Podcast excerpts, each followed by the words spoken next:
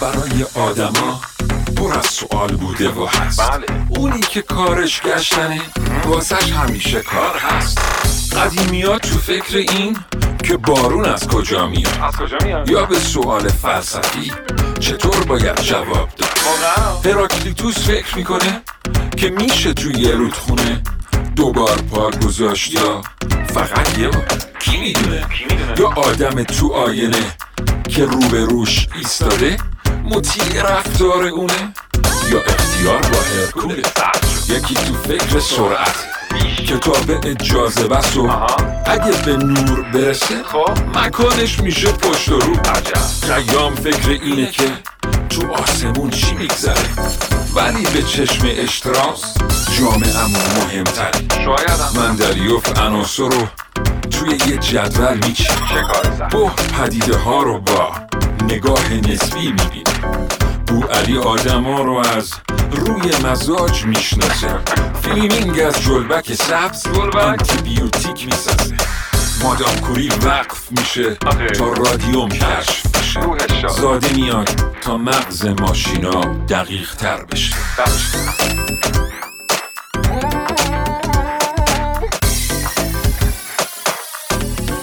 زربین همه ما حسد ورزیده ایم و همزمان دیگرانی به ما حسادت کردند.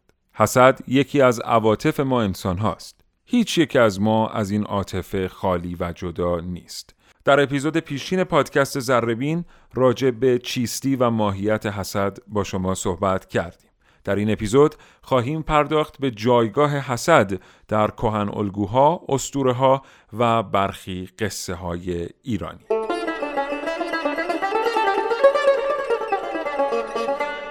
من سیاوش عقدایی در این اپیزود یک بار دیگر میزبان پدرم دکتر تورج عقدایی دانش آموخته زبان و ادب فارسی هستم. به اتفاق از شما دعوت می‌کنیم تا این اپیزود پادکست زربین رو بشنوید.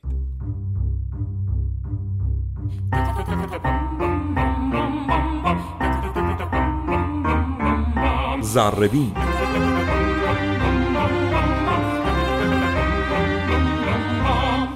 خب یه بار دیگه من سیاوش عقدایی به همراه پدرم دکتر تورج عقدایی دانش آموخته زبان و ادب فارسی اینجا در این اتاق کوچک نشستیم. جای شما بسیار بسیار خالیه. چای می و با همدیگه گپ می‌زنیم. در اپیزود قبلی پادکست زربین با موضوع حسد با شما راجع به ماهیت و چیستی حسد صحبت کردیم. راجع به بعضی از باورهای خرافی مثل چشم زخم و شیوه های دفع اون هم باهاتون حرف زدیم اما قرار شد که در یک اپیزود مستقل صحبت کنیم راجع به جایگاه حسد در اسطوره ها، کهن الگوها و قصه های ایرانی. این همون اپیزوده که داره به شما تقدیم میشه. آقا وقت شما بخیر. سلام عرض می‌کنم. همونجور که شنیدید و سیاوش گفت ما یه مقدمه درازی نسبتا چیدیم برای ورود به این بحث. دیگه اون رو تکرار نمی کنیم میریم مستقیم به سراغ این که حسادت چگونه در کهن الگوهای ما باستابیده و از اونجا به اسطوره هامون و از اونجا به تاریخ و زندگی امروز من و شما. راه پیدا کرده. راه پیدا کرد کهن الگو اصلا چیه؟ کهن الگو در حقیقت میشه گفت که یک نسخه اصلی کهن الگو یا یک الگوی قدیمی الگوی کهنه است در ذهن بشر که آدم همه چیز خودش رو با اون میسنجه در حقیقت. همونجور که در یک نسخه اصلی به نسبت نسخه های فرعی این نسخه های فرعی با اون اصلی سنجیده میشن. اینجا هم شما به محض اینکه یک مفهومی به ذهنتون می‌رسه یا یک چیزی رو می‌بینید که می‌خواید عمیقتر بهش فکر بکنید به یادتون میاد که در یک روزگاری که نمی‌دونید کی بوده این به یک صورتی در ذهن آبا اجداد ما وجود داشته. حالا این از کجا آمده بوده؟ بحث دیگریه من فقط اشاره می‌کنم. مثلا می‌تونید نظریه یونگ رو ببینید که او معتقده که اینا تجربه های مکرر و مشابه هستند وقتی شما یک چیز رو بارها تجربه می‌کنید و اینا شباهت به هم دیگه دارن تبدیل میشن به یک الگو که بشر تمام رفتارش رو با اون میسنجه. یعنی مثل همون نسخه اصلی که بهش اشاره کردیم. در حال این کهن الگوها حاوی همه چیز هستند ما اینجا راجع به یکیش صحبت می‌کنیم که حسادت باشه. قدیمترین جایی که حسادت البته اینم بگیم که همیشه از وقتی آدم بوده حسادت هم بوده. همونجور که قبلا هم گفته شد. اینجا ما میایم یه مبنا براش در نظر می‌گیریم. یعنی یکی از کارهایی که استوره می‌کنه اینه که برای هر چیزی یک نخستینه تعریف می‌کنه. می‌خواد بگه که هر چیزی از کجا شروع شده. من و شما به عنوان آدم از کجا شروع شده الان می‌خوایم بگیم حسادت از کجا شروع شد؟ نه نه می‌خوام بگیم که در حقیقت بله می‌خوام بگیم حسادت از کجا شروع شده. ولی چون حسادت تو آدم هست اول میریم بگیم آدم از کجا شروع شده. بعد آه. وقت می‌رسیم به مسئله خود حسادت. گفتم یکی از کارهایی که اسطوره می‌کنه در حقیقت اینه که بگه هر چیزی از کجا شروع شده. چون قرار آغاز هر چیز رو تعیین بکنیم اصلا می‌خوام بگیم که آدم از کجا پیدا شده؟ در اسطوره ها داستان آفرینش آمده است که از طریق اسطوره ها سینه به سینه نقل گشته و حالا در قرآن هم هست به شکل یک روایت که اونو بهش اشاره می‌کنم و در همه جای دیگر عالم. خود این مسئله آفرینش آدم هم یک داستان شگفتانگیزه اینم جالبه که هر کسانی که علاقمند هستن دنبال بکنن و ببینن که اصلا آدم از کجا به وجود اومده. تو فرهنگ های مختلف به شکل های مختلف البته. ما در فرهنگ ایرانیمون از اسطوره زربان در حقیقت آفرینشمون شروع میشه و آدم از اونجاست. ولی در فرهنگ اسلامی آفرینش انسان از خاک به دست خداوند هست و از اونجا در حقیقت همه چیز شروع میشه. خب این داستان آفرینش اونجا شروع میشه. آدم از گل خلق میشه. گل در حقیقت به دست خود خداوند تخمیر میشه. چهل شب اینا همه برای شعن انسانه بله. که گلش به این ترتیب به دست خداوند. خمیر شده است و پرورده شده. خب، بشر آفریده شد. و خداوند به بشر چیزی داد که به هیچ کس دیگر نداده بود. بعد از اینکه اون گل رو درش روح دمید و آدم خلق شد در حقیقت نطق به آدم داد. به این ترتیب آدم مزیت پیدا کرد بر تمام موجودات دیگر. و در بارگاه الهی یک مجمعی تشکیل شد. اونجا خداوند آدم رو با فرشتگان مقایسه کرد و گفت که این موجود یک موجود برتره یعنی انسان. و در میان فرشتگان که پذیرفتند این ماجرا رو یکی از فرشتگان ابلیس بود که نپذیرفت. و در حقیقت همونجور که در برنامه قبلی اشاره کردم مقایسه کرد خودش رو با آدم. در حالی که باید با یه چیز کاملتری مقایسه کرد با آدم مقایسه کرد و گفت چون من از آتش خلق شدم و آدم از گل خلق شده من برترم و حالا کار نداریم که او در حقیقت در برابر حکمت الهی ایستاد و بله. به این دلیل ترد شد شد شیطان شد ابلیس و شد چیز بسیار بدی در وجود ما که هر کار بدمون رو در حقیقت به او نسبت بدیم و فکر می‌کنیم که اوست که ما رو در حقیقت از مسیر اصلی داره منحرف می‌کنه.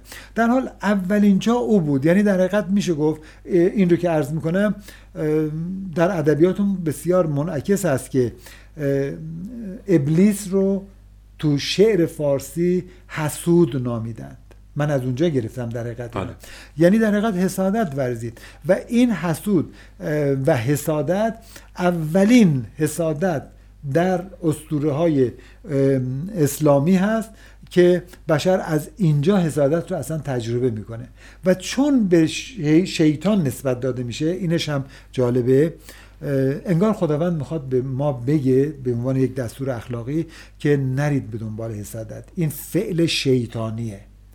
و بله. این آغازگاه حسادت میشه برای یک فرد مؤمن مسلمان حالا در همونجور گفتم بله. در فرهنگ های دیگر هم بله. خب هست داستان مشابهی البته برای دیگر ادیان هم وجود داره وجود داره بله. بله. اصلا آفرینش وجود داره ده ها جا همین در واقع اسطوره زروان هم خیلی متفاوت با این نیست اونجا هم ما می‌بینیم که یک تقابلی به وجود میاد و در اون تقابل به حال حسد هم جایگاهی داره و آره. بله یعنی عملا انگار که اونجا به جای ابلیس داره هست. بله به جای بله. ابلیس اهریمن هست انگار که یه بینامتنیتی بله. وجود داره تو اسطوره های موازی یعنی بله بله. بله. بله در حال این اولین جاییه که ما باهاش برخورد می‌کنیم که حسادت چطور در وجود حتی فرشته پیدا شده و بعد منتقل شده به زندگی انسان و باعث شده است که انسان بعد از اون اون چیزهایی رو طی کرده با اون حسادت طی بکنه و الان هم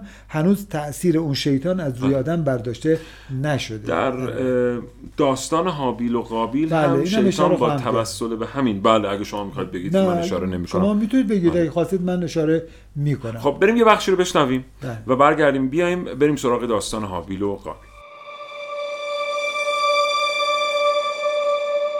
زروان یکی از ایزدان استورهی ایران باستانه. در روایت ها اومده او قربانی های بسیاری کرد تا صاحب فرزند بشه و پس از اینکه از این قربانی ها حاصلی ندید شکی در دلش افتاد. پس از اون دو پسر به نام های هورمزد و اهریمن در جانش شکل گرفت. هورمزد نتیجه قربانی ها بود و اهریمن نتیجه شک. او با خودش عهد کرد که هر کدوم از این دو فرزند زودتر به دنیا بیاد فرمان روای جهان خواهد شد.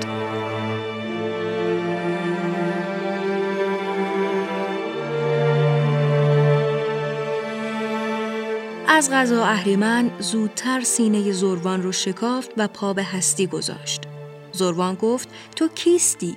اهریمن گفت من پسر تو هستم. زروان گفت پسر من زیبا، نورانی و خوشبوست اما تو زشت و بدبو و متعفن هستی. پس از این گفتگو هورمزد به دنیا اومد. زروان به هورمزد گفت که حالا تو فرمان روای جهان هستی.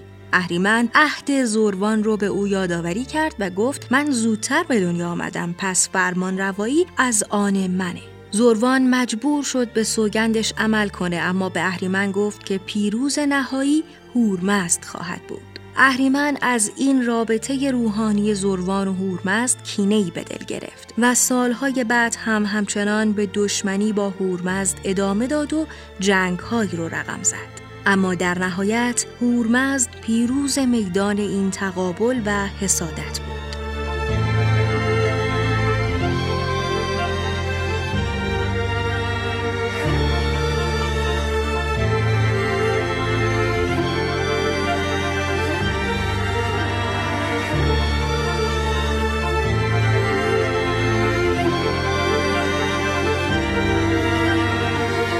همچنان شنونده پادکست زربین هستید. من سیاوش عقدی هستم به همراه دکتر تورج عقدی نشستیم اینجا با شما راجع به حسد در کهن الگوها و اسطوره ها و قصه ها صحبت می‌کنیم.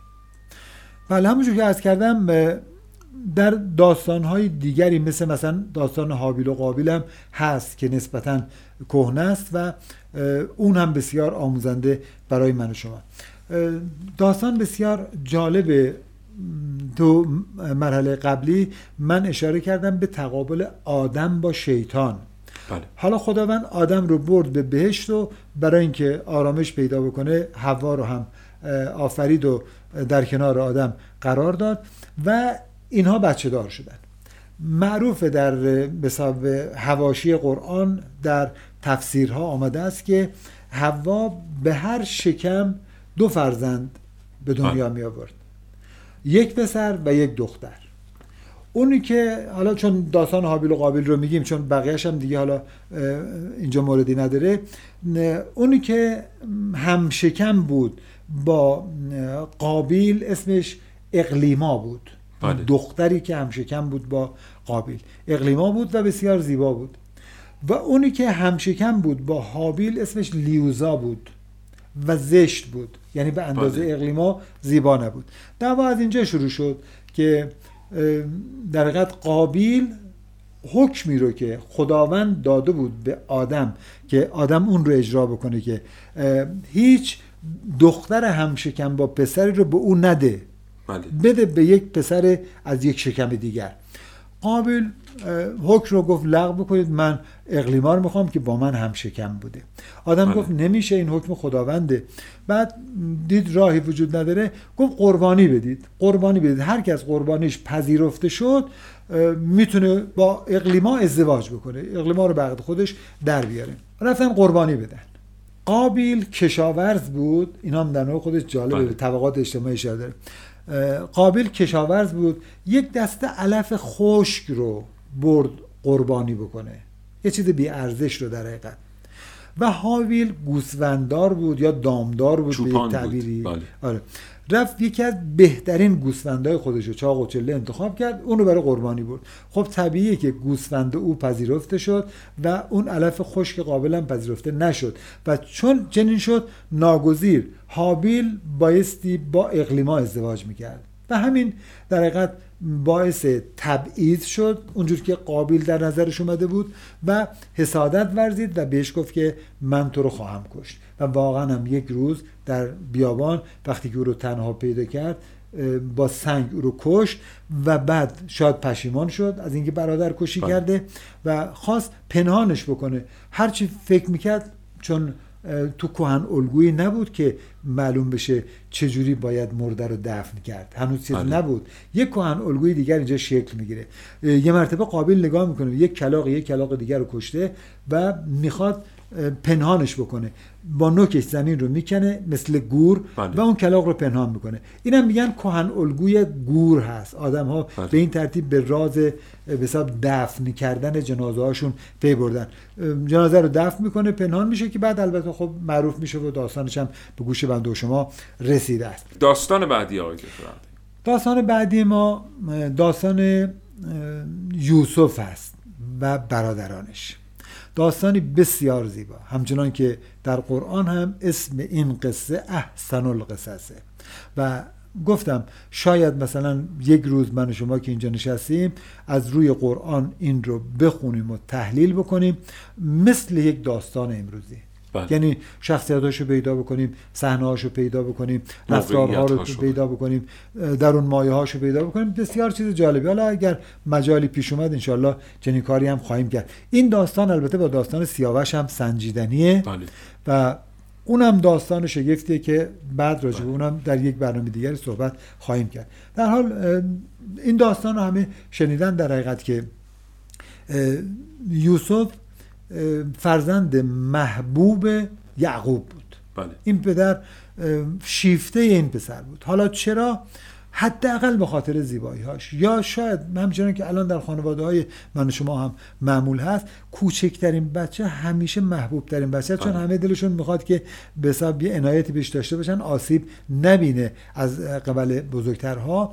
مورد توجه بود به حال. برادران این رو نپسندیدن حسادت ورزیدن و همونجور که می‌دونید به هر حال با ترفندی یوسف رو از پدرشون گرفتن بردن به صحرا و اونجا می‌خواستن بکشنش که برادر تنی یوسف نگذاشت این اتفاق بیفته. اونو تو چاهی انداختن. گفتن میندازیمش تو چاه که این کاروان مصر که از اینجا رد میشه و از چاه آب برمیداره. ببینه و اینو ببره از اینجا. اصلا جلو چشم ما دیگه نباشه. همین اتفاق هم البته میفته و همونجور که می‌دونید به حال یوسف در بازار مصر فروخته میشه و داستانش با زلیخا پیدا میشه. و بعد با عزیز مصر در ارتباط هست. بعد خودش عزیز مصر میشه. بعد برادرانش در سر قحطی به اونجا میرن. برادران رو می‌شناسه و در اونجا اون خوابی که یوسف در آغاز اون قصه در قرآن دیده بود که خواب دیده بود که ما خورشید و یازده ستاره به خاک میفتن در برابر او اونجا تعویل میشه که اون پدر و مادرن و این یازده برادر که اونجا به خاک میفتن در برابر یوسف که اون قدر و منزلت رو پیدا کرده و شعن پیغمبری هم در قوم بنی اسرائیل داشته است. خیلی ممنونم. بریم یه قسمتی رو بشنویم یه بخشی رو بشنویم و برگردیم. بیایم گفتگو رو ادامه بدیم.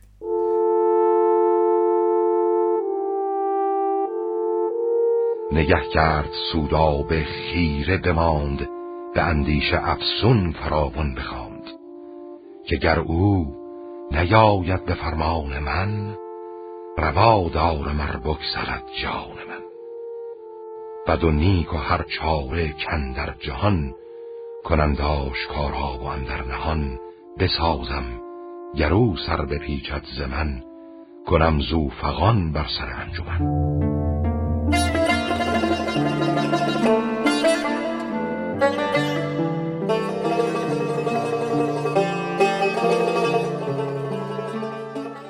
من از آن حسن روزافزون که یوسف داشت دانستم که عشق از پرده اسمت برون آرد زلیخا. بهانه چه داری تو از مهر من؟ به پیچیز بالا و از شهر من. که تا من تو را دیدم بردم خروشان و جوشان و آزردم.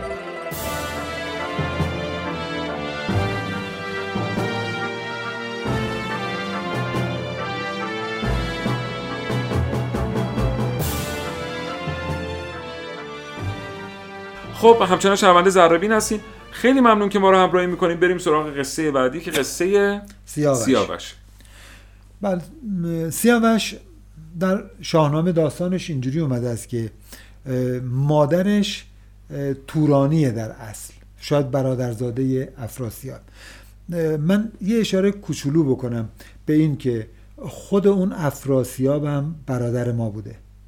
بله. و این جالبه یعنی در حقیقت اینا از پسر نواده های فریدون دیگه بله. فریدون و ایرج ایرج اینجا اونا اونجا و این معنی داره که همه جنگ هایی که ما با اینا کردیم جنگ برادرکشی هم بوده به بله. یک اعتباری در حال از اون مادر اون مادر پیدا میشه به وسیله دوتا از پهلوانان ایرانی بر سر تصاحبش موافقت نمی کنند او رو پیش پادشاه می‌برن یعنی کاووس و کاووس می‌بینه که دختر زیبایی خودش برش میداره یعنی بله. ماجرا رو دیگه فیصله میده که ظاهرا توی مرز پیداش می‌کنن تو مرز بله. پیداش می‌کنن. بله سر مرز برای شکار رفته بودن بله. اینم از مرز عبور کرده. سه پهلوان ایرانی دو پهلوان دو پهلوان دو. پهلوان ایرانی بله به هر حال اینو میارن و زن کاووس میشه و این سیاوش محصول اون ازدواج در حقیقت. حالا همین ماجرا که این به نوعی با اون طرف ارتباط داره اینها شاید روز سرنوشتش تاثیرم داشته و این رو هم یه وقت دیگری شاید به عنوان شگفتی ها باید ازش یاد بکنیم که پیشگوها سرنوشت خیلی بدی برای سیاوش پیش بینی کردن و پدر با وجود اینکه می‌دونست که این اتفاق ها ممکنه بیفته هیچ وقت نخواست جلوش رو بگیره. همیشه رها کرد که این حادثه اتفاق بیفته. یه ذره که بزرگتر شد خب هم زیبا بود هم پهلوان بود و تعلیم جنگجویی می‌دید. صلاح تونستن که او رو به رستم بسپارن که تربیتش بکنه. رستم از او یک جوان شایسته ایرانی جنگجو و اخلاق مدار تربیت کرد و روزی فرا رسید که این باید برمیگشت به کاخ برمیگرده به دربار و سودابه که خودش هم باز یک غیر ایرانیه که زن بله. ایرانی شده از سیاوش خوشش میاد سیاوش یک در واقع نامادری از فرزند از خوشش میاد از بله، سیاوش پسر شوهرش خوشش بله. میاد و می‌خواد که در حقیقت او رو به شکلی تصاحب بکنه. این گذشته از داستانش که می‌تونه جذاب باشه در نوع خودش اگر ریشه یابی بشه ممکنه برش گردونیم به اسطوره های به مادر سالاری که همیشه اون شوهر پیر رو حذف می‌کنن یک شوهر جوان رو جایگزین می‌کنن. حالا بله. فقط در این حدش. به هر حال این ماجرا ادامه پیدا می‌کنه. سیاوش رو با ترفندهای مختلف به حرمسرا می‌کشه. میره پیش کاووس و بهش میگه که اجازه بده سیاوش بیاد به داخل حرمسرا تا این دخترهایی رو که اونجا هستن. البته غیر از دخترهای خودش دخترهای دیگر شاهزاده و اینا هم بله. هستن که یه کسی رو انتخاب بکنه به عنوان همسر و باش ازدواج بکنه. اما قصدش واقعا هم این نبوده. قصدش این بوده که خودش در حقیقت با سیاوش هماغوش بشه. سیاوش میاد و تن نمیده به این کار. در اصلا روحیه این کار در اون نیست و پهلوان بیشتر به شکار فکر می‌کنه بیشتر به جنگجوییش فکر می‌کنه بیشتر به مسائل دیگر. این چیزها تو قاموسش نیست به هر حال. او که می‌بینه این تن نمیده به این چیزها آشکار می‌کنه حوث خودش رو. و می‌خواد که با او در بیاویزه که سیاوش فرار می‌کنه همچنان که زلیخا و بله. یوسف یه چنین اتفاقی براشون افتاد. و میگریزه سر صدا بلند میشه. سودابه می‌بینه که الان موجب رسوایش میشه و کاووس ممکنه که بخواد بلای سرش بیاره. ترفندهای مختلفی به کار می‌بره. این که به هر حال من حامله بودم و سیاوش به من حمله کرد. بچه ها افتادن دو تا بچه کوچیک کشم از یک زنی که حامله بوده میارن اونجا تو تشت می‌ذارن. و چیزهای مختلف دیگر. اما کاووس تحقیق می‌کنه از آدمای مختلف از جمله دو همین دوتا آدم یعنی پسرش و زنش. و تقریبا براش مسلم میشه که سیاوش بیگناهه.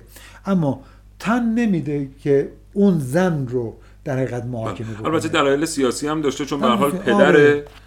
سودابه آدم قدرتمندی است بله. پادشاهی است و برای کاووس خیلی تبعات سنگینی داشت خود سودابه خود سودابه وقتی که کاووس گرفتار شده بود و زندان بود خود این کلی تلاش کرد اینو نجات بده در حقیقت بله. علیه پدرش اقدام کرد بعد همسر این شد بله. یعنی همه اینا پیش چشم کاووس هست در حقیقت ولی به هر حال سیاوش رو ظاهرا متهم می‌شناسن و بزرگان میان به حساب مقان فکر می‌کنن که چون آتش مقدس هست اگر این از آتش سالم عبور بکنه پس گناهی نداره. یک تلی از آتش درست می‌کنن؟ و فکر می‌کنه و مثلا سودا و دیگران فکر می‌کنن که سیاوش ممکنه که واقعا زنده بر نگرده از توی آتش. سیاوش خودش و اسبش به اون آتش می‌زنن. مردم هم دعا می‌کردن که هیچ اتفاقی نیفته و واقعا هم نیفتاد. از اون طرف آتش سیاوش و اسبش سالم بیرون اومدن ثابت شد که به گناهی نداشته. اما خب در چنین محیطی دیگه موندن برای سیاوش امکان پذیر نبود و این بود که به محض اینکه جنگ ایران و توران شروع شد و اونا در حقیقت بله. به طرف مرز اومده بودن و بخواستن جنگ رو آغاز کنن داوطلب شد که به جنگ بره. رفت و پیروز شد در جنگ. رستم هم همراهش بود البته. پیروز شد اما کاووس وقتی که صحبت معاهده پیش اومد صد نفر رو گروگان گرفته بود سیاوش که جنگی دیگه رخ نده. معمول بوده در جنگ های دیگر. کاووس به سیاوش میگه که اون صد تا رو دست بسته بفرست. در اینجا من پدرشون رو در بیارم. تو هم حمله کن به افراسیاب. سیاوش می‌بینه که پیمان بسته. پیمانم محترمه و معتبر. و اگر پا بذاری روش سنگ رو سنگ بند نمیشه. این بوده که به حرف پدرش گوش نمیده. این اسرا رو برمیگردونه به توران. و از افراسیاب هم اجازه می‌خواد که از توران عبور بکنه بره.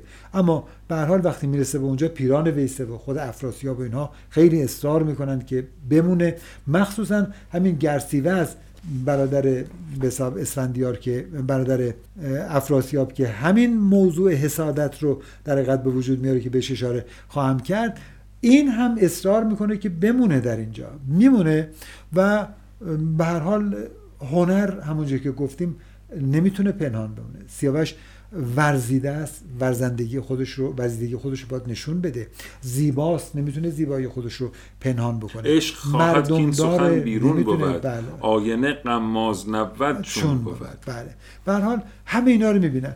بعد دیگه پیران ویسه وساطت می‌کنه که این با دخترش ازدواج بکنه و بعد با دختر افراسیاب ازدواج بکنه یعنی در حقیقت داماد هر دو میشه پیران هم دومی شخصیت بله. بعد از خود افراسیاب هست و خردمندترین آدم در توران هم او هست به حال این ازدواج ها سر می‌گیره و سیاوش میره به یک منطقه که بعدها اسمش میشه سیاوش گرد سیاوش بله. گرد یا جرد یه شهری اونجا می‌سازه شهری بسیار شگفت انگیز که این هم جز هنرهای خودش بوده و توش نقش و نگارهای عجیبی از اونچه که از ایران در خاطرش مونده بوده میده مینگارن در اونجا و همین مورد حسادت میشه آرام آرام و همین از باش در میفته و پنهانی میان او و افراسیاب رو گلالود می‌کنه و باعث میشه که یه روز به هر حال که قرار بوده سیاوش بیاد به پایتخت و بره پیش افراسیاب با یه تعدادی از آدم های خودش میاد و زره هم پوشیده بوده چون بهش گفته بود ممکنه جنگ بشه به دروغ البته بله. از اون برم اونا میان می‌بینن که این سلاح پوشیده اومده حرف گرسیوس رو که به افراسیاب گفته بود که این قصد داره تو رو از بین ببره و توران رو زمینه ایران بکنه باورش میشه و همین باعث کشته شدن سیاوش میشه. اما ماجرای گرسیوز تو این میانه مهمتره برای اینکه او بود که در حقیقت همین آتش ها رو به پا کرد. اگر گرسیوز وجود نداشت اصلا این ماجراها پیدا نمی‌شد و قصه به این شکل فاجعه آمیز تمام نمی‌شد. او بود که حسادت کرد. حالا ماجرای حسادت هم در شاهنامه هست که سر کشتی گرفتن هست سر زره بلند کردن هست سر تیراندازی هست سر ارزم بزرگ شما کشیدن کمان سیاوش هست که اینا نمی‌تونن بکشن. اونقدر پهلوان بوده که خودش باید زهر رو بهش میوسته همه اینا جمع میشه و میشه اون عقده حسادتی در گرسیوز که کار دست سیاوش میده و سیاوش رو به قربانگاه می‌بره و او کشته میشه. اما از اونجایی که به حال بیگناه یک اسطوره گیاهی هم در کنار این اسطوره شکل می‌گیره. از خون سیاوش یک گیاهی یا یک درختی رویده میشه تا معلوم بشه که شهید همواره جاودانه. داستان پرفراز و نشیب زندگی فریدون با پیروزی بر زحاک و شکار دیوهای متحد او به پایان نمی‌رسه. ماجرای دشمنی بین پسران فریدون از مسئله جانشینی او شروع میشه. ایران که بهترین و آبادترین بخش این قلم رو بود به ایرج کوچکترین پسر او می‌رسه. در اون روزگار کسی که تاج پادشاهی ایران رو به سر میگذاشت فرمان روای جهان آباد محسوب می‌شد. این آزردگی و حسادت خیلی زود به دشمنی تبدیل شد. برادران ایرج رو کشتند و سرش رو بریدند. بعد از اون سر بریده او رو در صندوقی گذاشتند و برای پدرشون فریدون فرستادند. تمام سپاهیان روم و خاور ترک و چین کنار هم جمع شده و قصد مبارزه با منوچهر را دارد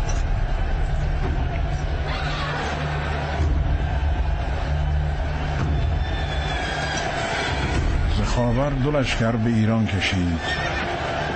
به خفتان خود اندرون ناپدید. ابا زنده پیران و با خواسته دو خونی به کینه دل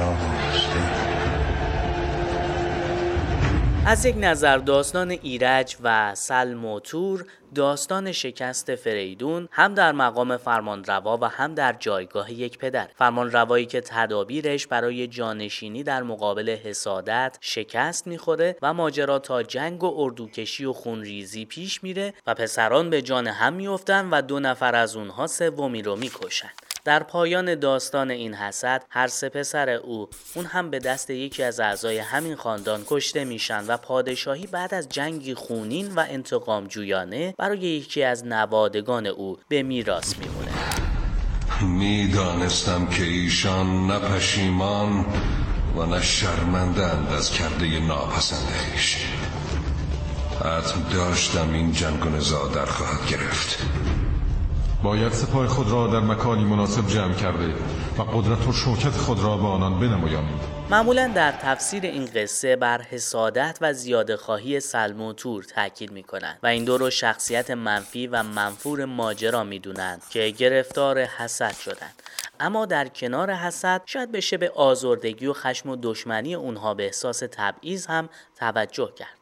و این باور تلخ و گزنده که پدرشون برادر کوچکتر رو بیشتر دوست داره و زمانی که پای انتخاب یکی از اون سه نفر در میون باشه پدر اونها رو نادیده می‌گیره و ایرج رو ترجیح میده.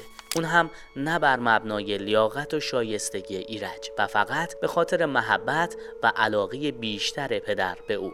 البته اونها برادر کوچکترشون رو بیرحمانه کشتن و این جنایتی بزرگ و گناهی نابخشودنی بود. اما انگیزه و نفرت این کار در فضای آکنده از احساس تبعیض و تحقیر شکل گرفت. فضایی که مدتها پیش از قتل از یک حسادت شروع شده بود.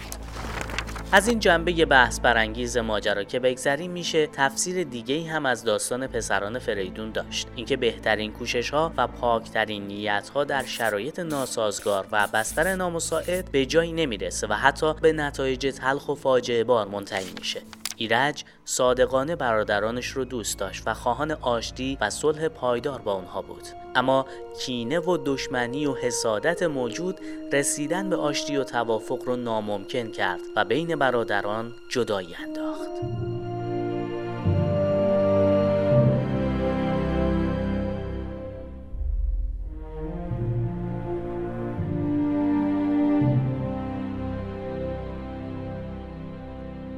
ما سه تا چهار تا قصه رو با هم بررسی کردیم در مورد حسادت. البته به خصوص در شاهنامه فردوسی. این مسئله مسئله جد در ایلیاد و اودیسه هومر مسئله حسادت بین خدایان و بین انسان ها کل اون قصه رو شکل میده. یعنی حداقل به زعم من به عنوان یکی از خوانندگان واقعا حسادت شاید یکی از مهمترین عناصره که وقایع رو شکل میده در ایلیاد و اودیسه. و در شاهنامه هم که مهمترین شخصیت رو اگر رستم دستان بگیریم یا حداقل مشهورترین و نامدارترین شخصیت اونم که به تیغ حسادت به دست برادر خودش شقاد کشته میشه در چاه. یعنی اونجا هم قصه رستم به دست حسد به بله. پایان می‌رسه. ولی کلی قصه دیگه داریم. داریم ولی دیگه چون وقت نیست فقط من اشاره بکنم. داستان بیژن و منیژه هم یک داستان عاشقانه در شاهنامه است که شنیدن شاید مخاطبان این برنامه داستان بسیار زیبایی هم هست. اونجا هم مسئله اومدن گرازها هست که کیخسرو می‌خواد که اون گرازها رو از بین ببره برای اینکه کشاورزا آسیب نبینن. باز بیژنه که به داوطلب میشه برای این کار و در حقیقت با گرگین میره به طرف مرز این گرازها رو هم از بین می‌بره و اونجا هدایایی رو با دریافت بکنه به حساب بیژن. گرگین حسادت می‌کنه و او رو میفرسته به سر مرز و پیش دختر افراسیاب و او رو به دام میندازه و او از اونجا عاشق به حساب همین منیژه میشه و میره داخل خاک توران و گرفتار میشه. تو چاه میفته که رستم بعدا میاد نجاتش میده. اینم یک نوع حسادت. حسادت خسرو و فرهادم جالبه که حالا دیگه ازش بله. می‌گذاریم فقط اسم می‌بریم. دیگه مثلا در میان علما بسیار اتفاق افتاده. کشته شدن عین القضات کشته شدن سهروردی تمام شاید به خاطر یک جوان اونقدر آگاهی اطلاع داشته باشه فلسفه پدید بیاره بله. خب معلومه که علمای دیگه تحملش نمی‌کنن و از بین میبرنش داستان شمس تبریزی و مولانا رو شنیدید بله. که آخر شمس محسود واقع شد و آخرم معلوم نشد بالاخره تو قونیه به چاه افتاده یا بعدا اومده در- خوی در اینجا مرده که قبرش الان در اینجا بله. هست و جدایی از این قبیل این هم ماجراهای فراوان دیگه هم وجود داره. این بحثمون رو اجازه بدید با دو بیت از حافظ تمام بکنم خواهش که یکیش مقدمه یکی دیگه میشه و بحث به پایان می‌رسه. حافظ در مورد شعر خودش و حسودان شعر خودش میگه که حسد چه می‌بری؟ ای سست نظم بر حافظ قبول خاطر و لطف سخن خدا داد است. یعنی حسد نورز تو بهش نمی‌رسی. اگر خدا به تو توجه داشت اینو خدا به تو هم می‌داد. و اما حسادت این همه از بدیاش گفتیم. حافظ یک نکته جالبی هم در مورد بودنش اشاره می‌کنه. این هم بشنویم و بحث رو تمام کنیم. حافظ میگه غمناک نباید بود از طعن حسود. ای دل باشد که چو وابینی خیر تو در آن باشد. و سلام. آقا خیلی متشکرم. متشکرم از اینکه ما رو همراهی کردین تا این لحظه پادکست زربین رو شنیدید. امیدوارم پسندیده باشید این اپیزود رو با موضوع حسد و جایگاهش در برخی داستان ها آقا بریم خداحافظی بکنیم.